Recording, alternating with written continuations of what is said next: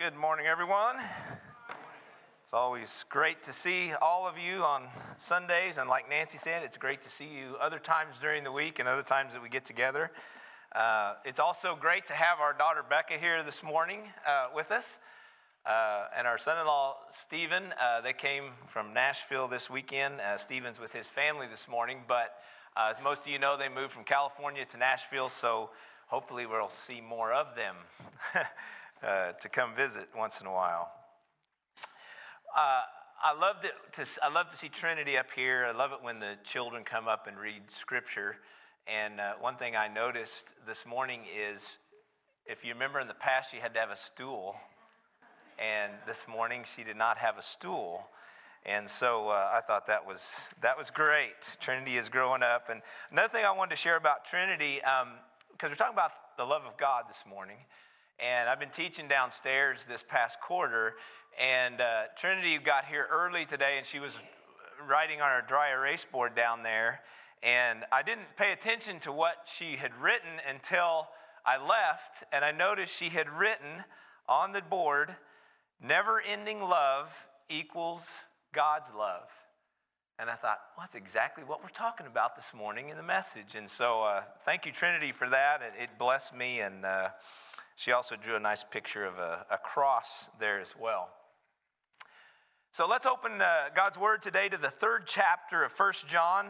Uh, we, you know, this is our third Sunday in this series that we're going through the book of First John. There are actually five chapters in First John, but um, I think next Sunday we're going to combine chapters four and five because uh, the next Sunday after that, June 5th, is Pentecost Sunday. And so we want to focus on the coming of the Holy Spirit and, and so on on that Sunday. And so uh, I hope that you'll open your Bibles or that you'll keep them open to this third chapter because I'm going to only read the first six verses here, but um, I'm going to actually be referring to some other verses in this chapter this morning in the message. Um, so let's read the first six verses. See what great love the Father has lavished on us that we should be called children of God. And that is what we are. The reason the world does not know us is that it did not know Him. Dear friends, now we are children of God, and what we will be has not yet been made known. But we know that when Christ appears, we shall be like Him. For we shall see Him as He is. All who have this hope in him purify themselves, just as he is pure. Everyone who sins breaks the law. In fact, sin is lawlessness. But you know that he appeared so that he might take away our sins, and in him is no sin. No one who lives in him keeps on sinning. No one who continues to sin has either seen him or known him. How many uh, of these political ads have you received in the past couple of weeks? I mean, this is just like three or four days at our house. Uh, this must be the new thing uh, to send these out. And we still have a whole month until the primary. So I, I think I'm going to have a lot of good uh, campfire starting uh, stuff. Uh, and I don't know about you, but I've started to get text messages on my phone from the candidates. And uh, so I don't like that at all. But uh, Erica informed me that if you reply stop to any of those, they're supposed to take you off the list and you're not supposed to get any more. So, uh, anyway, the, the sad thing about most of those ads is they're smear campaigns where they're not actually telling us what they're going to do for the state of Illinois. They're just trying to smear the other candidates that are running against them, which is always a sad part of our uh, election process. But all of those negative political ads reminded me about one of the more positive politicians we have had in, in our history. And surprisingly enough, he was from Illinois. uh, we have had a few good ones through the years. And you probably know who I'm talking about Abraham Lincoln. There's a story uh, that's told about an eight year old girl who wrote to Lincoln many years ago and told him that she thought that he should grow a beard. In her opinion, she said, you know, if he grew a beard and he hid his homeliness look of his face, that he would have a better chance of, of getting elected. Uh, now, Lincoln, he could have been offended by that, but you know, it's a, it's a little girl who wrote to him, and so instead, he uh, wrote her a letter back personally, and he thanked her for her suggestion. And uh, he further added that he liked to visit her when his campaign came to her, her town. On the day that that happened, uh, the train that Lincoln was on was uh, about to come into town and something broke down, and, and so they didn't quite make it there. And uh, so Lincoln gets out of the train and he walks across the field and he starts to look for where this girl that wrote him this letter lived. And uh, so uh, as Lincoln goes up, he finds the house, he goes up to the door, he knocks on the door, and here this girl that wrote him the letter and her friend are having a tea party. And just try to imagine that. Lincoln goes into the house and he sits down with the girls and he has a tea party and he just, just enjoys their company and, and uh, conversing with them. It's time for him to go, so he thanked them for their time and, and he went on. And uh, before he did, though, uh, he thanked them for the party and he looked at the girl and he asked her how she liked his new beard. And uh, then he started to walk back to the train. You know, if there's one theme that jumps out to us in this third chapter of First John, it is the message that, that God's love transcends all worldly expectations. Just like a little girl having a tea party at her house would not expect a presidential candidate, especially one somebody like President Lincoln, future President Lincoln, to stop by for tea. The world wouldn't expect a God of righteousness to love and forgive someone who had sinned against him. But that's how great the love of God is for his children. And John begins with that in verse 1. You know, last week we talked about how the church is, is under attack these days uh, by the powers of the dark world. Um, the spiritual forces of evil in the heavenly realms is how Paul actually described it in, in Ephesians 6. But now, John, he shifts his focus to reassure us of the truth that we ended with last Sunday. And that is, even though the powers of darkness are not going to let up, they will continue to attack the church and Christians. We will not be overcome because of the awesome love that God has for us. We sang about it earlier. In, in my opinion, one of the greatest hymns that, that we, of all time that we sing the love of God. It is awesome. It's greater than we can even imagine. I don't know, sometimes maybe that word gets overused. Awesome, you know, in our English language, we, we say things like, wow, that's an awesome car, or um, the Illini are sure playing awesome these days, or uh, go to a concert, you say, wow, that was an awesome concert. We use it kind of flippantly or in ways like that. So sometimes it gets overused, but I love the word that John uses here in, in verse 1. The NIV translation, which I read, says that God has lavished us with his love. Now, you know, some of these translations, they, they take a little bit of liberty to use words that, you know, sometimes may not be the exact translation of, of what the Greek was. Technically, the Greek word in this verse is translated as given us. So, how great is the love that God has given us would probably be the most accurate translation. The King James Version actually says bestowed upon us. How great is the love that God has bestowed upon us. And I suppose in today's language, we could even say, How awesome is God's love for us? Because I think that's a case where the word definitely fits. But there's something powerful about that word lavish. It's not something we, it's not a word that we use all the time. What John's trying to communicate is that God's love is like a never ending spring that continues to produce water even in times of dryness, in times of drought. Verse 1 says, How great is the love the Father has lavished on us that we should be called children of God. Now, it's not a question he's asking us. You know, he's not saying, How great is the love of God? He, it's an exclamation. He's saying, How great is the love of God? Exclamation mark. And so John's saying, no matter how big or how large or overwhelming your problem, the attack against you, or the situation in your life right now might be, the love of God or the love that God has for you will cover you and get you through it.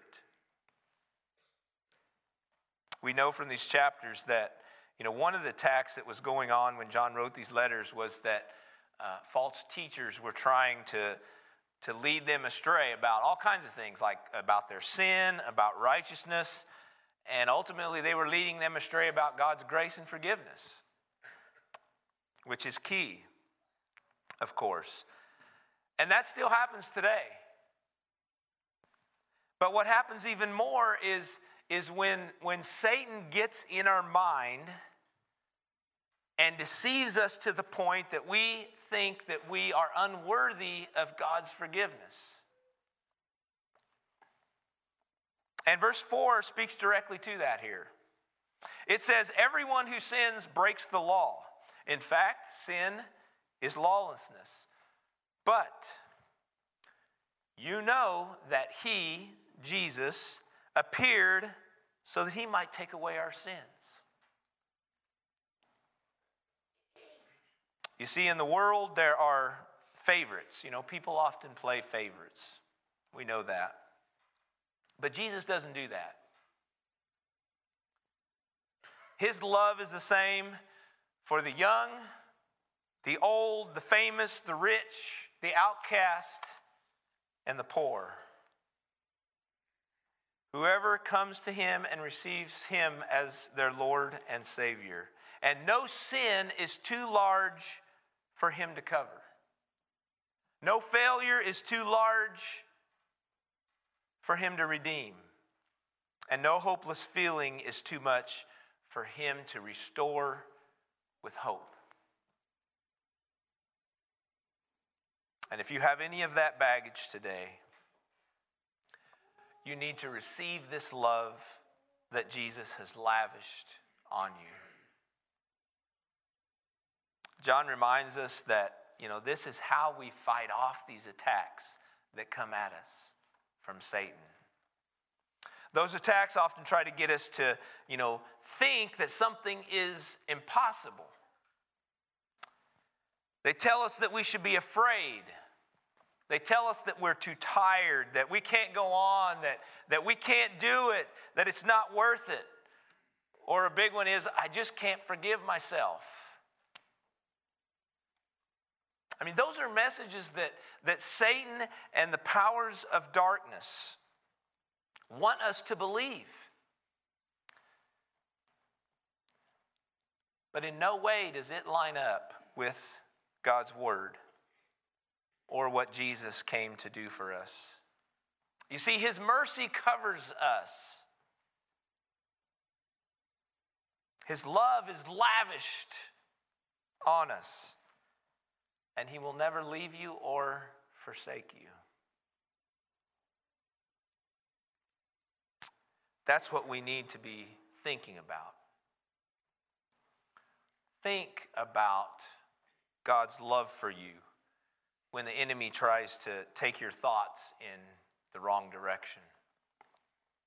In verse 5 here, it says that Jesus appeared so that, that he might take away our sins. You see, Jesus came so that you can forgive yourself because you know that He has forgiven you. And that's a big one.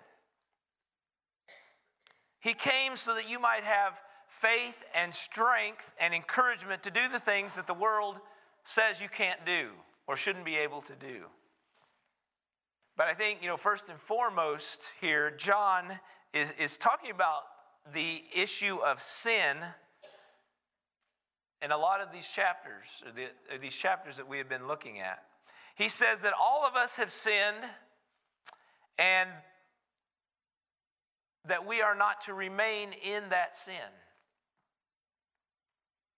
And remember, if you remember what John said in his gospel, John 3 16 and 17, many of you could probably say this by memory, but I think it's always good to look at it and be reminded of it.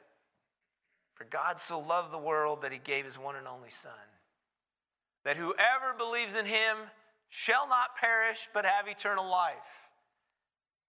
And then verse 17, I think, is just as important, where it says, For God did not send his Son into the world to condemn the world, but to save the world through him.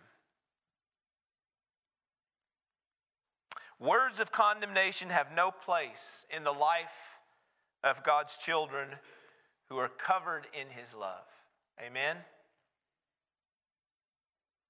God sent his son to cover those words and release us from them.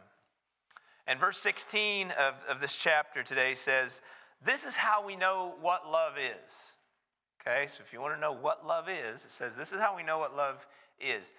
Jesus Christ laid down his life for us. And so, why, you know, why do we keep revisiting those other things? And the same is true for sin itself. It says here that we should flee from sin if we live in Jesus.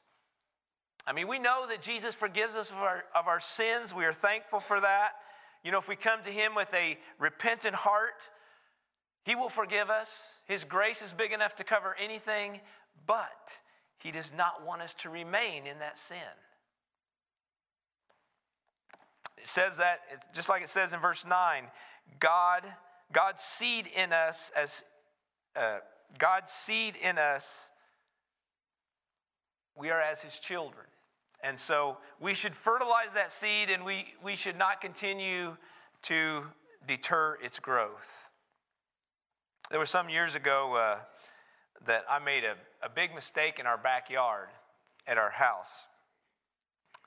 Um, I sprayed some weed killer, which is actually ground clear, and uh, I got it too close to this row of evergreen trees in our backyard and uh, they all died. they all had to be pulled out. And, uh, you know, that example there was a, was a, it was a, a mistake in that situation that was a forgivable mistake. Thankfully, my wife forgave me, and it's not the first time she's had to do that for a dumb mistake that I've made. There's been others in my uh, in our marriage where I've done some pretty dumb things. But even even though she would forgive me and, and we did something different in the backyard, um, I couldn't change the consequences of what I did. You know, once I once the ground was sprayed, it was too late. I mean, they were goners. I couldn't go back and, and redo it or change it. But you see, what this chapter stresses is that, that God's love goes beyond the dumb things that we do. And God's love will never be given to us or withdrawn to us because of what we have done or what we have not done. Or because of who we are or who we are not. It makes me think of a song uh, from some years ago, Michael W. Smith uh, wrote these words, and I think they speak this message loud and clear. He wrote, I've been unworthy, unrighteous, unmerciful. I've been unteachable, unwilling, and unwise. But then he ends the chorus by saying, Because of Jesus and all that he went through, I know that I have never been unloved.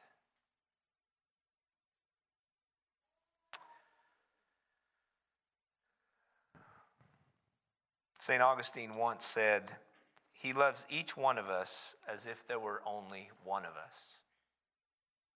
I like that. And I like that, that Psalm 136 that Trinity read earlier because of all of those refrains. You know, after each verse it says, His love endures forever. Give thanks to the Lord. His love endures forever. Give thanks to the Lord of Lords. His love. I mean, it goes on for verse after verse, doing that and saying that. What a privilege it is as children of God to be able to, to come to Jesus and to feel that we are loved no matter what. And that we are always welcomed into God's presence. And what a great promise that was in Romans 5 verse 5 that we heard earlier, where it says, God's love has been poured out into our hearts through the Holy Spirit. I mean, we, we need that confidence of Christ and, and His Word to fend off the lies of Satan. We, we need to think about God's love for us constantly so that we can say, it's not impossible. I can go on. I can do it. It's worth it. I'm not afraid. And finally, I can forgive myself because I know that Jesus loves me unconditionally and has forgiven me. You know, I don't, I don't know what seeds of doubt or unforgiveness or unworthiness or whatever have been sown into your life by Satan or the world or maybe other people in your life. But I knew but I do know that God's word refutes those. And Christ wants you to leave here today knowing that he laid down his life for you so that you could reject those lies. So instead, think about God's love. When somebody tries to sow something into your life that is not of God's Word, think about God's love. Over and over in these chapters, John is trying to give us a picture of who Jesus is and you know what that means for all of us. And I think we need to also think about how we can share this good news of God's love with, with other people.